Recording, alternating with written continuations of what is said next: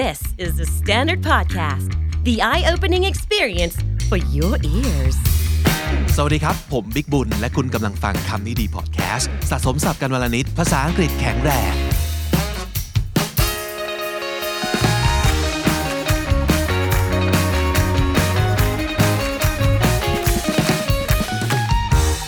คุณฟังครับวันนี้มีเรื่องน่าตื่นเต้นที่กำลังจะเกิดขึ้นนะครับ ก็คือเมื่อวานนี้ไม่ทราบว่าได้ฟัง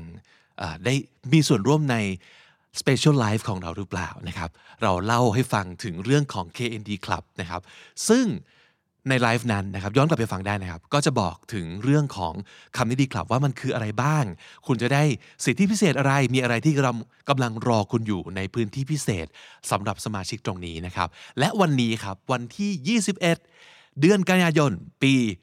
2021 นะครับ ก็เป็นวันแรกที่ KND Club เปิดตัวแล้วครับ เพราะฉะนั้นวันนี้ก็แวะเวียนมาเยี่ยมเราได้ ถ้าเกิดอยู่บน YouTube จะเห็นแล้วว่าข้างๆ ปุ่ม subscribe นะครับ จะมีปุ่ม join ซึ่งพอคุณกดปุ๊บ ก็จะพาคุณเข้าไปสู่พื้นที่พิเศษของสมาชิกนะครับ ใครสนใจอยาก join ในคลับ welcome ทุกๆ คนนะครับก็ please go check it out. All right, so today we're going to be talking about something that I just came across on the YouTube ก็คือเรื่องที่เกี่ยวข้องกับ ความเครียดเกี่ยวข้องกับความคาดหวัง เกี่ยวข้องกับ mindset ในเรื่องการเรียนและการทำงานนะครับ ช่องนี้มีชื่อว่า Mike and Maddie เป็นพี่น้องสองคน ซึ่งเป็นเข้าใจว่าเป็นเอเชียนอเมริกันนะครับ ก็คือเป็นคนที่มีเชื้อสายเอเชียน ซึ่งไปเติบโตในสหรัฐอเมริกาครับ แล้วก็ทั้งสองคนคือเป็นหมอเรียนหมอมานะครับ เพราะฉะนั้นช่องของเขาเนี่ยก็จะว่าด้วยเรื่องของการเรียนว่าด้วยเรื่องของ เทคนิคทริคและทิปต่างๆ ในเรื่องการเรียนเกี่ยวกับชีวิตของ med student ซึ่งก็คือนักศึกษาแพทย์นะครับ มีเรื่องสนุกสนุกๆเยอะแยะมากเลย แต่ว่าคลิปที่เตะตาผมมากๆ คือคลิปที่ชื่อว่า why I stopped trying to ace every exam ทำไมเขาถึงตัดสินใจ หยุดที่จะตั้งใจทำให้ดีที่สุดในทุกๆ ครั้งที่สอบ ซึ่งมันอาจจะตรงข้ามกับความคิดของเราเนอะว่า ทุกครั้งที่สอบต้องทำเต็มที่ดีวะ เพราะเราย่อมต้องการคะแนนที่สูงที่สุดเท่าที่เราจะทำได้ เราอยากรู้ว่าเราเก่งได้ที่สุดแค่ไหน เพราะฉะนั้นนั่นคือ mindset ของคนทั่วไปเนอะคือ you always have to give it your best you always have to do the best and you can be even better than your best นั่นคือ mindset ของความ super super ultra productive ที่เราอาจจะ ค่อนข้างคุ้นเคยเนอะกับความความคิดแบบนี้ which is a good thing but it's not always going to be healthy ต้องแยกแยะว่า บางอย่างที่มันดีอาจจะไม่ healthy สำหรับบางคนหรือ in the long run เพราะฉะนั้นประเด็นนี้ก็เลยเป็นสิ่งที่น่าสนใจมากสำหรับผมนะอยากมาคุยให้ฟัง วันนี้เราจะจกสับกันนะครับ จากบางส่วนของวิดีโอตัวนี้ ซึ่งจริงอยากจะให้พี่ฟังมากเลยนะ อยากให้พี่ดู เพราะมันเป็นไอเดียที่น่าสนใจ แล้วก็มันเป็นวิดีโอผมเข้าใจว่าสักไม่เกิน 10 นาทีสั้น ๆ เองนะครับ แต่ว่า jam-packed ด้วยความน่าสนใจ ลองไปฟังดูได้ ไปดูได้ เราจะทิ้งลิงก์เอาไว้ใน description ของ episode นี้นะครับ Why I stop trying to ace every exam ace ก็คือ ACE ก็แปลว่าทำให้ดีที่สุด แล้วก็แบบทำให้มันปัวปังที่สุดนะครับ แต่ทำไมเราไม่จำเป็นจะต้องปัวปังตลอดเวลา นั่นคือสิ่งที่อยากจะชวนคุยกันในวันนี้นะครับมันเป็นเรื่องของ study culture นะโดยรวมก็คือ มันไม่ใช่แค่วิธีวิธีในการที่เราจะเรียน ไม่ใช่เทคนิค แต่มันเป็น culture culture ก็คือสิ่งที่คนส่วนใหญ่เริ่มคิดว่า แบบเนี้ยดีมาทำแบบนี้กันเถอะ เกิดเป็นวัฒนธรรมในการเรียนแบบหนึ่งขึ้นมา ซึ่งก่อให้เกิดปัญหาครับ คุณแมตตี้ก็เลยนำมา แชร์ในเอพิโซดนี้นะครับ ไปฟังกันครับ There's been a lot of hype lately about studying longer hours. Four hours, eight hours, 10 hours, 12 hours. So, with this video, I just want to casually chat and share my thoughts on some of the toxic aspects of study culture and why, in the end, it doesn't really matter. อ่าเขาบอกว่า so there's been a lot of hype lately about studying longer hours four hours eight hours 10 hours or even 12 hours มันเป็น hype นะมันเป็นสิ่งที่เป็นกระแสที่ตอนนี้ทุกคนกำลังพูดถึง หรือว่าทุกคนกำลังทำในสิ่งนี้กันอยู่เกี่ยวกับเรื่องการเรียนนั่งเรียนกันแบบยาวๆ คือไม่ใช่แบบหนึ่งชั่วโมงท่องหนังสือไม่นั่งไปเลย 4 ชั่วโมง 8 ชั่วโมง 10 12 ชั่วโมงนี่นี่ครึ่งวันแล้วนะ12 ชั่วโมงคือครึ่งวันแล้วนะ ถ้าเริ่มบ่ายโมง แสดงว่าจบตีหนึ่งเหรอ มันยาวมากเลยนะ หรือว่าถ้าเกิดเริ่ม8โมงเช้าคือจบ2ทุ่มอะ เฮ้ยมันยาวเกินไปหรือเปล่า so with this video I just want to casually chat and share my thoughts on some of the toxic aspects of study culture and why in the end it doesn't matter ในคลิปนี้เขาอยากจะมานั่งคุยนะครับ แล้วก็แชร์ความคิดของเขา เกี่ยวกับเรื่อง some of the toxic aspects aspect คือแง่ บางแง่บางมุมบางด้าน ที่มัน toxic เกี่ยวกับเรื่อง study culture นี้นะครับก็คือการนั่งเรียนกันยาวๆเนี่ย and why in the end it doesn't matter คือที่สุดแล้ว เขาเชื่อว่ามันไม่ได้สำคัญอะไรเลย it doesn't matter คือไม่สำคัญนะครับ ไปดูกันครับ In general, I think there are two big reasons why students study so much. First is the pressure to perform. In general, I think there are two big reasons why students study so much. First is the pressure to perform นะครับมีเหตุผลสองอย่างใหญ่ ๆ ที่เขาคิดว่าทำไมวะ นักเรียนสมัยนี้มันถึงเรียนกันหนักจังเลยนะครับ ต่อให้เอาจริงเขาเขาอยู่ในโลกของ med student เนาะก็คือเป็นนักเรียนนักศึกษาแพทย์ แต่ว่าคณะอื่นสาขาอื่น ก็เรียนกันหนักมากเหมือนกันนะครับ ซึ่งเราก็พอจะเดาได้ว่าเฮ้ยการแข่งขันมันสูงแหละ แล้วก็แง่แหละทุกคนอยากจะเป็นเด็กคนเรียนเก่งอะเพราะว่าเขาอยากจะประสบความสำเร็จ แต่จริงๆแล้วเนี่ยมันคืออะไรบ้าง first is the pressure to perform perform ในที่นี้แปลตรงๆก็คือการแสดงใช่ไหมครับ แต่ในความหมายของการงานการเรียนก็คือทำได้ดี เรียนได้เกรดดีทำงานได้ผลที่ดี นั่นคือการ perform so if someone performs that means they did a good job basically ใช่ไหมครับ นั่นคือคำว่า perform ในเรื่องการเรียนการทำงาน แล้วเขาก็ยกตัวอย่างเรื่องหนึ่งขึ้นมาก็คือ ตอนเขาไปเรียนตอนเช้าเนี่ยเขาจะไปถึงประมาณ8โมงเช้านะครับเขาก็จะเห็นเพื่อนคนหนึ่งนั่งอยู่ที่ห้องสมุด ก่อนเขาไปถึง8โมงเช้าทุกวันก็คือ เป็นไปได้ว่าอาจจะมาตั้งแต่แบบ7โมงกว่า แล้วเขาก็ไปเรียนใช่ไหมจนเรียนจบกลับบ้านประมาณบ่ายสามห้าโมงเย็นก็เดินย้อนกลับมาที่ ห้องสมุด ไอ้หมอนี่ก็ยังอยู่ ยังอยู่ฮะที่เดิม แต่อาจจะมีเพิ่มเติมคือแก้วกาแฟอยู่ข้างๆนะครับ แล้วเป็นอย่างเงี้ยทุกวันทุกวันคือ reliable as the sun coming up and setting ก็คือเหมือนแบบเชื่อใจได้เลยว่าต้องเห็นเหมือนกับทุกวันพระอาทิตย์ต้องขึ้นและตกอะมันเป็นอย่างนั้นเลย and he was there he was always there so finally I gave in all right all right I'm curious I wanted to know so I approached him and asked คือไม่ไหวแล้วว่ะอยากรู้คาใจเหลือเกินว่า มึงเป็นไรวะ ก็เลยเข้าไปถามว่า why do you work so hard what's up dude why do you work so hard อยากรู้ แล้วเขาก็บอกว่าบอกว่า he told me the story that hit really close to home ประโยคนี้ดีเขาว่า close to home hit really close to home so if something hit you really close to home or hit you close to home it means you can really relate to that because that happens to you too มันทำให้เรารู้สึกแบบมันโดนใจมันจี๊ดใจ มันฟังแล้วแบบจึ๊กเออโคตรเข้าใจเพราะว่ากูก็โดน เกิดขึ้นกับเราเหมือนกัน นั่นคือ hit close to home so why is he always grinding เขาว่า grind เหมือนกับเคยพูดมา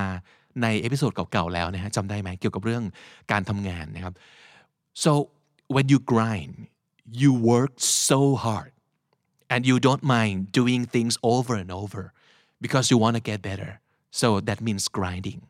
นะครับการแบบทุ่มเทตรากตรำทำงานหนัก เพื่อฝึกฝนตัวเอง เพื่อเก่งขึ้นเพื่อประสบความสำเร็จ นั่นคือ grind ไม่ว่าจะในบริบทของการเรียนการทำงานการทำธุรกิจ การ grind ทุกคนรู้เป็นส่วนสำคัญของการ ไปถึงเป้าหมาย เพราะฉะนั้นแบบทำไมเขาถึง grind ขนาดนี้ และนี่คือคำตอบของเขาครับ The gist of his story was that he felt he'd been given this golden opportunity to go to college, and if he didn't work as hard as possible, it would all be a waste. So the gist of his story was that he felt he'd been given this golden opportunity to go to college. And if you didn't work as hard as possible, it would be all the West เขาก็เล่าให้ฟังว่า จริงๆอะเขาเป็นคนที่ไม่ได้เก่งขนาดนั้น ลองนึกดูดิการที่คนคนหนึ่งสามารถจะมาอยู่ในสถาบันนี้ มีชื่อเสียง การเรียนในสิ่งที่ทุกคนไม่ได้ไม่ได้จะทำได้หรือเรียนได้ และการแข่งขันสูงนะครับ คือได้เข้ามาเรียนตรงนี้แม่งก็โคตรโชคดีแล้วอะ so it's a golden opportunity for him and he's been given this chance to prove himself to go to college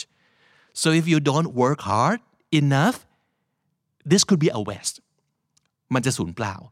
ถ้าอุตส่าห์ได้โอกาสที่ดีมาแล้ว ไม่ทำให้เต็มที่ถ้าไม่ตั้งใจ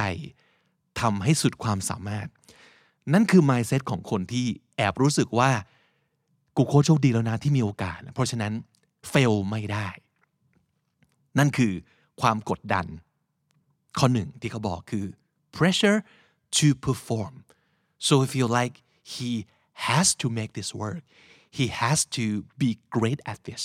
and he cannot fail Then add on peer pressure, and that's when things really start to get to our heads. Geez, Jimmy's studying 10 hours a day. Should I be studying 10 hours a day? Oh shoot, why am I not studying right now? Who's Ken Jung? What am I doing with my life? so then add on peer pressure pressure แรกผ่านไปแล้วใช่ไหม อันนี้คือ pressure ที่สอง peer pressure คาว่า peer แปลว่าเพื่อนนะครับ peer pressure ก็คือความกดดันที่เราเห็นจากเพื่อน คนที่เรียนอยู่ด้วยกัน คนที่อยู่ในวงสังคมเดียวกัน เห็นหน้ามันทุกวัน แล้วดูมันทำดิ มันเรียนกันแบบ10ชั่วโมง12ชั่วโมง ตั้งใจเรียนหนักมากเลย นั่นแหละคือความกดดัน so and that's when things really get to your heads เมื่อไหร่ก็ตามที่เราคิดถึงคนที่อยู่ ในสิ่งแวดล้อมเดียวกัน อยู่ในเงื่อนไขเดียวกัน แล้วเราเปรียบเทียบตัวเองกับเขา that's when things really start to get to your heads เขาว่าอ่าถ้าเกิดมีอะไรสักอย่างที่มัน get to our head ก็แปลว่ามันเริ่มขึ้นสมองเราแล้วอะเออแปลตรงๆคือมันขึ้นสมองแล้วแปลว่า เราสลัดมันออกไปจากหัวไม่ได้ we keep thinking keep thinking about this and we cannot stop thinking about this แล้วเราก็เริ่มฟุ้งซ่าน แล้วเราก็จะเริ่มเป็นบ้า เพราะเรากังวลกับเรื่องนี้หันไปทางไหนเพื่อนแม่งก็เรียนกันตลอดเวลา เรียนกันโคตรหนักกูว่ากูกรายแล้ว มันกรายกว่าอีก มันจะมีความรู้สึกนี้ตลอดเวลา so let's take a look at Jim Jim is studying 10 hours a day so should I be studying 10 hours a day too or should why am I not studying right now what am I doing with my life นี่คือ มันเริ่มหลอนแล้วนะเนี่ยคือ peer pressure ความกดดันที่เกิดขึ้นจากการเปรียบเทียบตัวคุณเองกับคนอื่น And to top it all off, there's personal pressure, usually in the form of insecurity. I'm not smart enough. I'm not good enough. I don't deserve to be here because I can't understand everything on a first pass. So, to compensate with all this doubt, studying longer hours rationally makes sense to us. to top it all off พูดมาสอง pressure แล้ว pressure to perform peer pressure ยังมีอีกหนึ่ง pressure นะครับ to top it all off คือเติมลงไปอีกนะครับ ทับลงไปอีกหนึ่งชั้น is personal pressure usually in the form of insecurity ความกดดันที่เรามีกับตัวเอง ความกดดันส่วนตัวของเรา ส่วนใหญ่จะเป็นเรื่องของ insecurity ครับ insecure อันนี้แทบจะเป็นคำภาษาไทยไปแล้วเนาะ คือการที่เราไม่มั่นใจในตัวเอง รู้สึกว่ามันไม่มีความมั่นคงกับตัวของเราเองเลย เราไม่เฟิร์ม เราไม่เก่ง เราสามารถจะเฟลได้ทุกเมื่อ นั่นคือ insecurity ไม่แน่ใจเลยว่าเราเก่งจริง I'm not smart enough I'm not good enough I don't deserve to be here because I can't understand everything on the first pass เข้าไปนั่งเรียนเลคเชอร์ ฟังอาจารย์เลคเชอร์ ฟังรอบแรก กูไม่เข้าใจเลย อาจารย์พูดภาษาอะไรวะ เนี่ยมันคือสิ่งที่ทำให้เรา หรือจริง ๆ กูไม่ควรจะอยู่ที่นี่วะ มันฟลุกหรือเปล่าที่เราสอบติดเข้ามา เฮ้ยเราไม่เก่งพอ เราไม่ฉลาดพอ นอกจากนั้น กูยังไม่ขยันเท่าไอจิมมี่อีกจำจิมมี่ได้ใช่ไหมเมื่อกี้ที่มันเรียน 12 ชั่วโมง 10 ชั่วโมงเนี่ยเออ เก่งก็ไม่เก่ง ยังขยันสู้จิมมี่ไม่ได้ นั่นไงนั่นไงทั้งหมดนี้มันคือ ความกดดันทั้งหมดที่จะนำไปสู่ ความหลอนที่จะนำไปสู่ความไม่เฮลตี้แล้วกับการใช้ชีวิตของเรา We're overwhelmed by pressure. So, by allowing 10 hours a day to study, we feel better because it seems like it's something that we have control over. But it's because Studying that long is easier. It's more manageable to get through all our studies if we give ourselves more time. โอเค ท่อนนี้สำคัญและน่าสนใจมากนะครับ ทุกคนเคยได้ยินเรื่องเกี่ยวกับ studygram ใช่ไหม ทุกคนเคยเห็นคลิป study with me บน YouTube ใช่ไหมอ่า มันเกี่ยวอะไรกับตรงนี้ ค่อยๆ ไปทีละประโยคที่เขาพูดนะครับ so we are overwhelmed by pressure so by allowing 10 hours a day to study we feel better because it seems like it's something that we have control over ก็คือการที่เราไม่มั่นใจในตัวเอง การที่เราเปรียบเทียบเรากับคนอื่น การที่เราแบบฟังเลคเชอร์รอบแรกเราไม่เข้าใจ ทั้งหมดทั้งปวง มันทำให้เรารู้สึกว่า เฮ้ย งั้นต่อให้ฉลาดไม่เท่าคนอื่น เก่งไม่เท่าคนอื่น แต่สิ่งที่เราทำได้คือ กูเติมเข้าไปสิบชั่วโมง นี่คือสิ่งที่เราควบคุมได้ เราจัดเวลา 10 ชั่วโมง จัดไปทุ่มให้กับการเรียนนะครับ นั่นคือสิ่งที่เราทำได้ดีที่สุดแล้วในเวลานี้ นั่นคือเหตุผลที่ว่าทำไมเรายอมทุ่มให้กับสิ่งนี้นะครับ is because studying that long is easier อาจจะตรงข้ามกับความคิดของหลายคนเนอะว่าแบบเฮ้ยเดี๋ยวนะ การนั่งเรียน 10 ชั่วโมงมันง่ายตรงไหนวะ มันง่ายสิฮะ เพราะว่ามันไม่มีกำหนดเวลา ลองคิดดูสมมติให้คุณพูดอะไรก็ได้ 10 นาที กับให้คุณพูดอะไรก็ได้ 1 นาที 10 นาทีง่ายกว่าเยอะเนาะพราะคุณสามารถจะพูดไปเรื่อยได้ แต่ถ้าเกิดคุณมีเวลาแค่หนึ่งนาทีเฮ้ยทุกอย่างต้องแบบถูกจัดวางมาแล้วอีดิทมาเสร็จเรียบร้อยว่าหนึ่งนาทีนี้ดีที่สุด นั่นคือนั่นคือความหมายของการที่ทำไมคนยอมทุ่มเวลาไปแบบเยอะๆ เพราะว่า it's more manageable manageable คือจัดการได้ใช่ไหมครับสิบชั่วโมงเนี่ยให้ไปเลย แล้วทำอะไรก็ได้ภายในสิบชั่วโมงนี้ แต่ถ้าสมมติเกิดบอกว่าแค่หนึ่งชั่วโมง โหยมันยากว่ะ มันจะ cover ยังไงกับทุกสิ่งที่เราควรจะต้องรู้แบบฝึกหัดทั้งหมดต้องทำทั้งหมดภายในหนึ่งชั่วโมงเลยจริงเหรอ เอาเวลามาเยอะๆดีกว่า นั่นคือความคิด แต่นั่นแหละที่จะนำไปสู่ความท็อกซิกของการ study long hour ย้อนกลับไปที่เรื่องของ studygram study with me ที่เราเห็นใน YouTube ใน Instagram มันคือกระแสที่อะไรฮะ เฮ้ย การจัดโต๊ะทำงานแบบมีสไตล์ การจัดโต๊ะทำงานที่โคตร productive มี color coding มีทุกอุปกรณ์รายล้อมเราอยู่ มีหนังสือมาตั้ง ชิคๆเท่ๆ ดูดี อยากจะเป็นส่วนหนึ่งของ movement นี้เหลือเกินนะครับ คนก็จะเริ่มรู้สึกว่า oh so study could be so pleasing it could be so cool and chill so well this might be a good idea because I always think that studying is tedious and is a very unpleasant thing but now now that I see this I think I can study longer hour now คนก็จะใช้เวลากับการจัดโต๊ะกับการปั้นทุกสิ่งทุกอย่างตรงนี้เพื่อถ่ายรูปแล้วก็ไปเป็นส่วนหนึ่งของ Studygram Movement หรือการนั่ง Study with me กับ ไอดอลเกาหลีคนหนึ่งที่หน้าตาโอปป้า แล้วก็นั่งเรียนหนังสือกับเราเป็นเวลา 4 ชั่วโมง งั้นเราจะอยู่กับโอปป้าผู้นี้ ไป 4 ชั่วโมง ทั้งหมดทั้งปวงนั้นทำให้เรารู้สึกว่า ยิ่งยาว ยิ่งดี ยิ่งเยอะ ยิ่งได้ แต่จริง ๆ แล้วความคิดหนึ่งของคุณแมรี่ในคลิปนี้เขาบอกว่า you know what school never told us how to study and that's super inefficient when you put in all those long hours การที่เราใส่เวลาเข้าไปเยอะไม่ได้แปลว่ามันจะได้ผลเสมอไปนะนะครับเขาบอกว่า I think the entire studygram movement is feeling in this inefficient study culture อย่างที่บอก มันยิ่งทำให้คนรู้สึกว่า มันไปโฟกัสผิดจุดเนี่ยไปโฟกัสที่การจัดโต๊ะโฟกัสที่การยิ่งยาวยิ่งดี ยิ่งนานยิ่งดี แต่จริงๆแล้วเนี่ย complete inefficiency the problem is that when studying becomes the center of our day we start to let go of the other aspects of our life that counterintuitively actually lead to more if effective learning things like sleep diet exercise socializing การที่เราไปทุ่มให้กับการใส่เวลาไปเยอะๆ เราไปทำ studygram อันเนี้ยทำให้เราโฟกัสผิดจุดนะ จริงๆ แล้วทำให้เรากลับหลงลืม หลาย ๆ แง่ของชีวิตที่จะกลับทำให้เราเนี่ยเรียนได้อย่างมีประสิทธิภาพมากขึ้น เอาง่าย ๆ คนจะรู้สึกว่าอดนอนท่องหนังสือ มันจะยิ่งได้วิชาได้ความรู้ใช่ปะผิดครับ คุณต้องนอนให้พอก่อน ไม่งั้นสมองจะไม่พร้อมในการเรียนอะไรทั้งสิ้น เราลืมไงเพราะว่าการนอนเหมือนการแบบอุ๊ย นอนมันคือสบายสบายเท่ากับขี้เกียจขี้เกียจเท่ากับไม่ได้ผล ไม่ใช่ แต่สิ่งที่คุณลืมไปว่า มันสำคัญก็คือสมองมันต้องได้รับการพักผ่อน มันต้องได้ diet ที่ดี อาหารต้องถึงพักผ่อนต้องถึงเอ็กซ์ไซส์ต้องมี ร่างกายต้องพร้อม socializing ก็สำคัญทำให้จิตใจทำให้อารมณ์ของเราพร้อมที่จะเรียน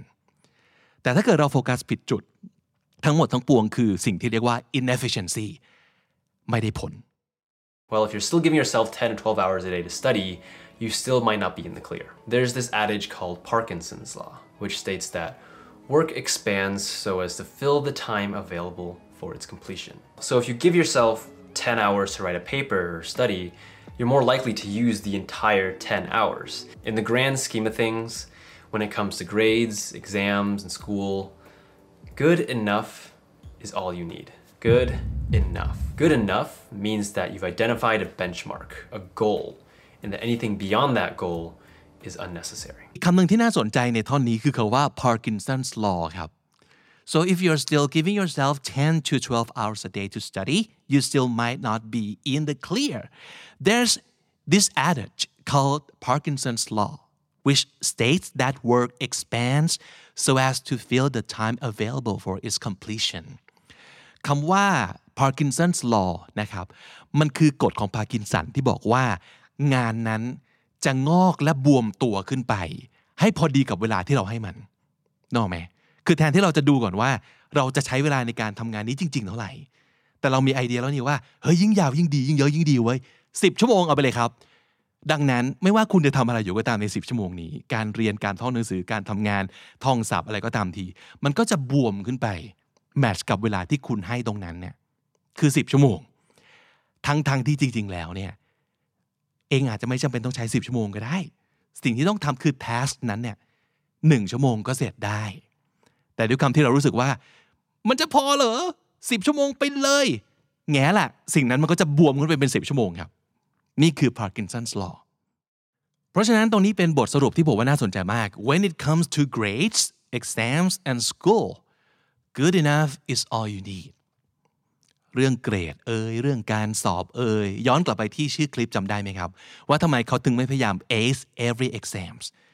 การเรียนต่างๆ การสอบเกรดต่างๆ good enough is all you need เช่นถ้าสมมติเกิด 80 จะได้ A แล้ว and you really need that A right you just get 80 because more than that it becomes unnecessary ราะฉะนั้นมันก็อาจจะเป็นสิ่งที่ต้องแบบฝึกฝนหรือว่าต้องหาวิธีที่เหมาะกับคุณนะว่าทำยังไง คุณถึงจะได้ A แบบ 80 หรือ 81 โดยไม่จำเป็นต้องลอยก็ได้นะ เพราะว่าการการทำให้ได้ 80 กับการทำให้ร้อยอะเวลาตรงนั้นความพยายามตรงนั้น สุขภาพจิตตรงนั้น สุขภาพกายตรงนั้น ที่คุณ invest ลงไป มันอาจจะเสียและรวนไปหมดก็ได้ เขากำลังจะบอกว่าโอเค ถ้าสมมติเกิดคุณได้ร้อยเต็มก็ดีแหละแต่คุณแลกกับอะไรบ้างล่ะ อย่างที่บอกสุขภาพเอ่ยเวลาที่ต้องโซเชียลไลซ์กับเพื่อนเอ่ยเวลานอนเอ่ยซึ่งอย่าลืมนะว่ามันสำคัญ so good good enough means that you've identified a benchmark benchmark ก็คืออะไรฮะ มันคือเกณฑ์บางอย่างที่คุณตั้งไว้ เหมือนกับที่ผมพูดเมื่อกี้นี้ว่า 80 that's your benchmark right there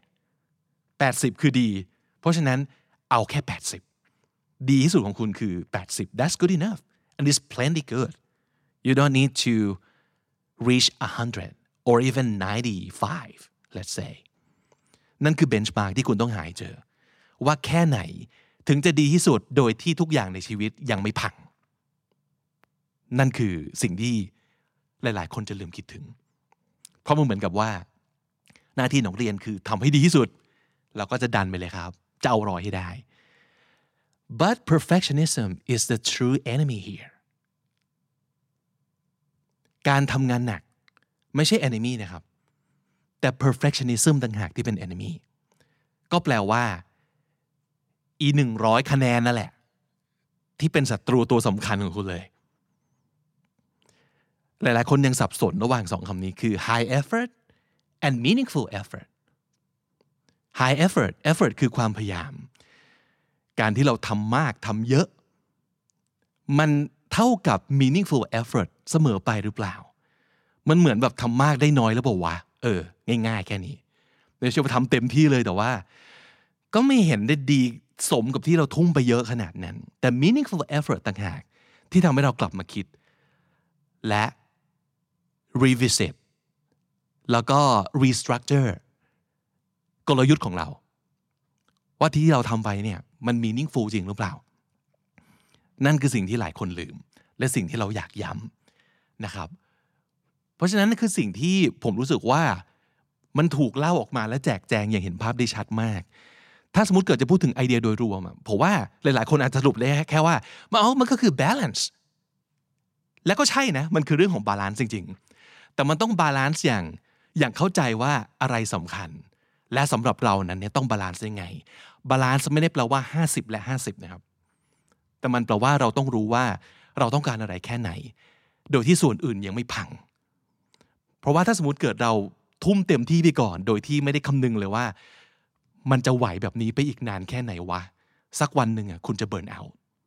แล้วมันก็จะเป็นเรื่องราวเก่าๆ ที่เราเคยได้ยินมา และเกิดขึ้นกับทุกคนรอบตัว อาจจะรวมถึงตัวเราด้วย นั่นคือ เราไม่ได้คิดถึงเรื่องนี้ เพราะฉะนั้นวันนี้อาจจะต้องลองเปลี่ยน mindset ของหลายๆ คนนะว่า do you really have to be the best at everything for every single second of your life is it really that important and is it really good for you in the long run is it really a healthy thing or healthy way to go เพราะฉะนั้นอาจจะต้องลองคิดถึงเรื่องนี้ ให้มากเป็นพิเศษ ถ้ารู้สึกว่าตอนนี้ ชีวิตของคุณเริ่มสูญเสีย balance นั้นแล้ว สิ่งที่คุณพยายามเต็มที่มันกลับทำให้คุณ suffer หรือเปล่า สิ่งที่คุณคิดว่ามันดี มันกลายเป็นสิ่งที่เริ่มไม่เฮลตี้แล้วหรือเปล่า so that's something you might want to give it some thought สรุปสับน่าสนใจจากการจกสับในวันนี้นะครับคำแรกคือคำว่า grind grind เป็นสิ่งที่ดีนะครับ มันหมายถึงว่าเราตรากตรำทำงานหนัก กัดฟันตั้งหน้าตั้งตาทำฝึกฝน อย่างเต็มที่ซ้ำแล้วซ้ำเล่าให้เราเก่งขึ้น แต่ก็อย่า abuse มันนะครับ grind แต่พอดีนะครับ grind hit close to home if something hits close to home it means you can feel very related to that because that's a same kind of suffer that you're confronting ก็คือสิ่งที่คุณรู้สึกว่ามันโคตรโดนเราเลยเพราะว่า เราก็โดนอยู่เหมือนกันนะครับ นั่นคือ something hits close to home and if something gets to your head ก็คือเรามันเริ่มทำให้เราฟุ้งซ่าน เพราะว่าเราสลัดมันออกไปจากความคิดไม่ได้นะครับ นั่นคือ if something gets to your head manageable เป็นคีย์เวิร์ดอันหนึงที่สำคัญเหมือนกันนะคือ จัดการได้เอาอยู่นะครับ manageable Parkinson's law ครับกฎของพาร์กินสันก็อย่างที่ยกตัวอย่างไปเมื่อกี้นี้ว่า ถ้าเรากำหนดกรอบเวลาขึ้นมาก่อนนะครับtask อะไรก็ตามที่เราใส่ลงไป มันจะสามารถบวมจนเต็มกรอบเวลานั้นได้ ทั้งๆที่มันอาจจะไม่จำเป็นต้องบวมขนาดนั้นก็ได้นะครับ นั่นคือกฎของพาร์กินสันครับคำว่า benchmark นะครับก็คือเกณฑ์หรือว่ามาตรฐานที่เราคิดว่าสำหรับสิ่งนี้สถานการณ์นี้หรือคนนี้นี่คือ perform ได้ดีนะครับ นั่นคือ benchmark แล้วก็สุดท้ายอยากจะฝากว่า don't confuse high effort with meaningful effort อย่าสับสนระหว่างสองคำนี้นะครับ การพยายามมาก ๆ เยอะ ๆ ไว้ก่อน กับการพยายามที่มีความหมาย นั่นคือการคิดมาแล้วว่า ต้องพยายามอย่างไร ไม่ใช่แค่แค่ไหน แต่มันต้องยังไงด้วยนะครับ so don't confuse high effort with meaningful effort และถ้าติดตามฟังคำนี้ดีพอดแคสต์มาตั้งแต่ episode แรกมาถึงวันนี้ คุณจะได้สะสมศัพท์ไปแล้วทั้งหมดรวม 6,000 กับอีก 62 คำและสำนวนครับและนั่นก็คือคำนี้ดีประจำวันนี้นะครับ ฝากติดตามฟังรายการของเราได้ทาง Spotify Apple Podcast หรือทุกที่ที่คุณฟัง podcast ครับ แต่สำหรับคนที่อยากจะดูมากกว่าฟังเฉยๆนะฮะ แนะนำ YouTube Channel ของเรานั่นก็คือ KND Studio และตอนนี้มีปุ่มพิเศษงอกขึ้นมา ต่อจากปุ่ม subscribe ด้วยนั่นก็คือปุ่ม join so you could be a part of our club ใครอยากจะเห็นตัวเอง ผันตนไปเป็นคนที่เรียกว่าเป็น bilingual หรือว่าใช้ชีวิตแบบ bilingual lifestyle นะครับ มา join คลับของเราได้เลยนะครับ KND Club มีคอนเทนต์พิเศษสำหรับคุณอีกมากมาย ไม่ว่าจะเป็นเรื่องของคอนเทนต์แบบ Exclusive ที่คนทั่วไปไม่ได้เห็น จะเป็นเรื่องของ free class free workshop หรือว่าจะเป็นดิส count พิเศษสำหรับ Merchandise ของเราที่จะมีในอนาคตนะครับเพราะฉะนั้น กดจอยได้เลยในวันนี้นะครับแล้วก็เลือกสนับสนุนของเราตาม level หรือตาม tier ที่คุณเลือกได้เองเลยนะครับผมบิ๊กบุญครับวันนี้ไปก่อนแล้วครับ อย่าลืมเข้ามาสะสมศัพท์กันทุกวันวันละนิด ภาษาอังกฤษจะได้แข็งแรงสวัสดีครับ The Standard Podcast, eye opening for your ears.